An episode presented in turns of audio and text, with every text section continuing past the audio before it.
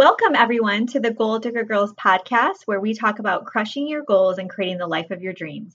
I'm Kimberly Olson, your host, and today in episode eight, we're going to talk about work life balance, work work versus life life, and see if there is a difference between these categories or are they constantly combined? So, thank you for listening, and we're going to jump in. So, I just wanted to share with you guys something really funny to start. I was recording this and I had to start over three times because I said, um, welcome to the podcast where we crush your life instead of crushing your goals, which is actually really funny. I, I'm in a hotel right now. I'm in Fort Worth. I'm getting ready to speak tomorrow at a, an event, and I don't have my little intro written down, so I was kind of winging it, which just goes to show the beauty of going live on something. So I had to edit that out for you guys. But, anyways, let's jump in. So, we're going to talk about work life balance or really going about your business. Can you separate the two or are they kind of melded together? So I had seen a comment about somebody had asked about that. And it got me thinking that I think sometimes people get stuck on social media when it comes to really building a following, a genuine audience, is when they don't let them their personal lives in. So when you think about a traditional job that you have, a nine to five, you go to the job, you do your job, and you leave. Um, a great example is um, my husband works for the state, okay? Or if somebody is in education, well, I feel like teachers have to take their stuff home, but you know what I mean. So let's say you go to your job and you work there and then you leave. And when you get home, you're done. Like when you leave your office, you're done. You don't check emails at home, you don't have phone calls, you don't do work at night. That's kind of what we all grew up with, right?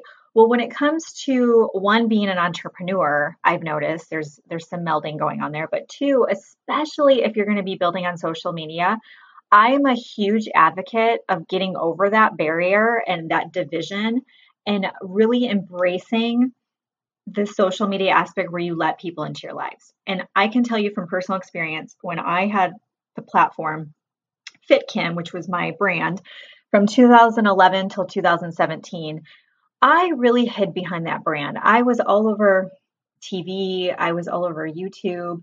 I traveled across the country public speaking. I was all over the place. I was very, very public, but I really hid behind my brand. So whenever I posted something, it was coming from FitKim. What would FitKim do? I didn't really let my like audience or my followers in on my personal life or maybe some of the struggles I was going through, things like that. I didn't let them see pictures of my family let, let them know what I was doing personally. It was very much just about my brand and kind of having that division there.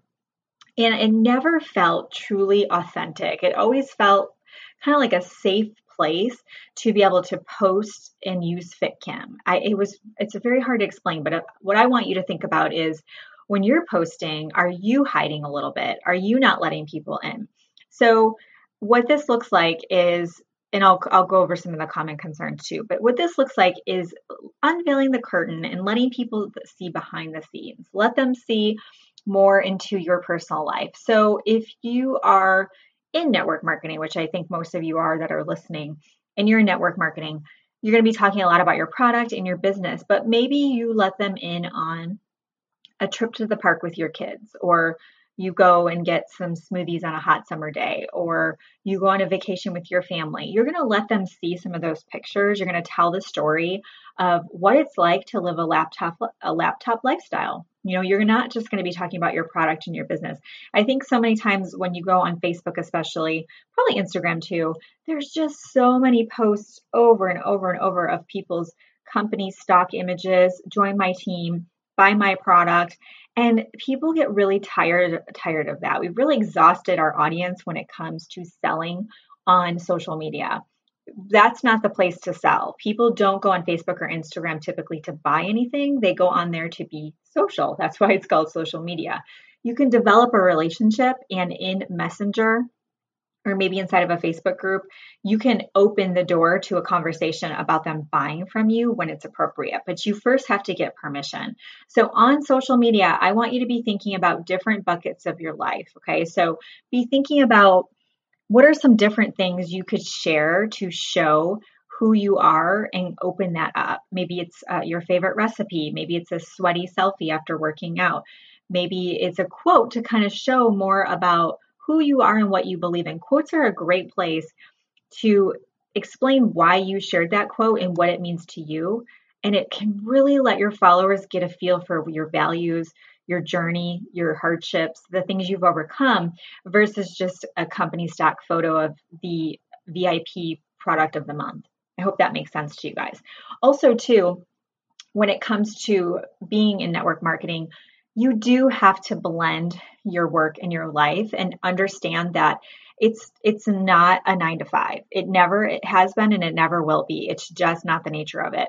Now, if you are tied to your job where you maybe manage it, you're not a true entrepreneur and what I mean by that is if you go to a place and you manage it and then you leave and you you leave it there, that's kind of more having uh, I guess a traditional role with a business. I'm talking about a true entrepreneur where you're running your own business. So when it comes to being an entrepreneur, I think those those lines get muddy. I think that you have to know how to juggle the two, but also accept that there's going to be some crossover.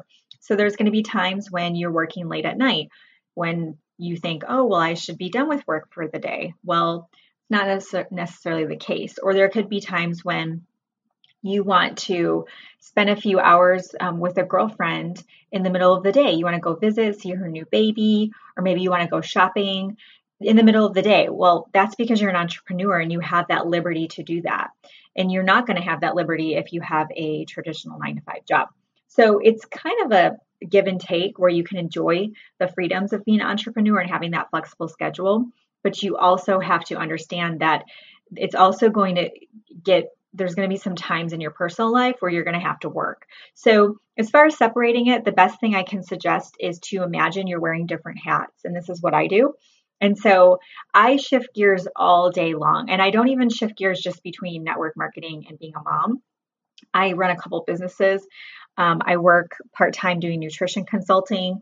And I also obviously have two small children. I'm a wife. There's lots of things going on, right? And so I am constantly wearing different hats. It could be, okay, I'm wearing my mindset hat right now and I'm going to do some self development.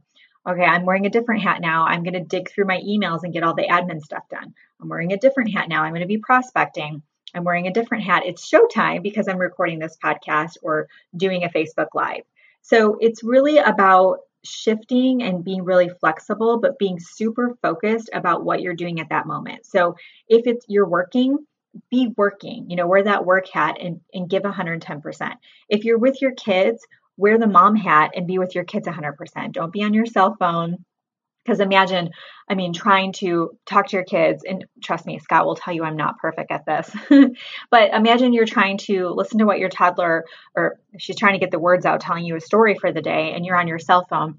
You're not doing either well. You're not listening to her well, and you're not able to read your messages and I kind of can tell from my personal experience on this, you're not doing either of them well. We really can't multitask. So the best way to juggle a lot of different things in my my experience is to separate them, but know that they're going to cross over, but also know that you're going to have to jump from from work to life to life to work, and it's all just going to be cons- consistently and continually changing. So if you can remember to wear that hat and just be super focused on the task that's at hand in front of you, not only are you going to feel more focused and intentional and present, the person on the receiving end is also going to experience that as well. So basically, I just wanted to share my two cents on work life and if you can separate the two, I think they definitely go together. But I think we can be great at both areas and enjoy the benefits of creating a freedom based business and obviously creating the life of our dreams. So, thank you so much for listening. I really appreciate it so much. And please enjoy my other episodes.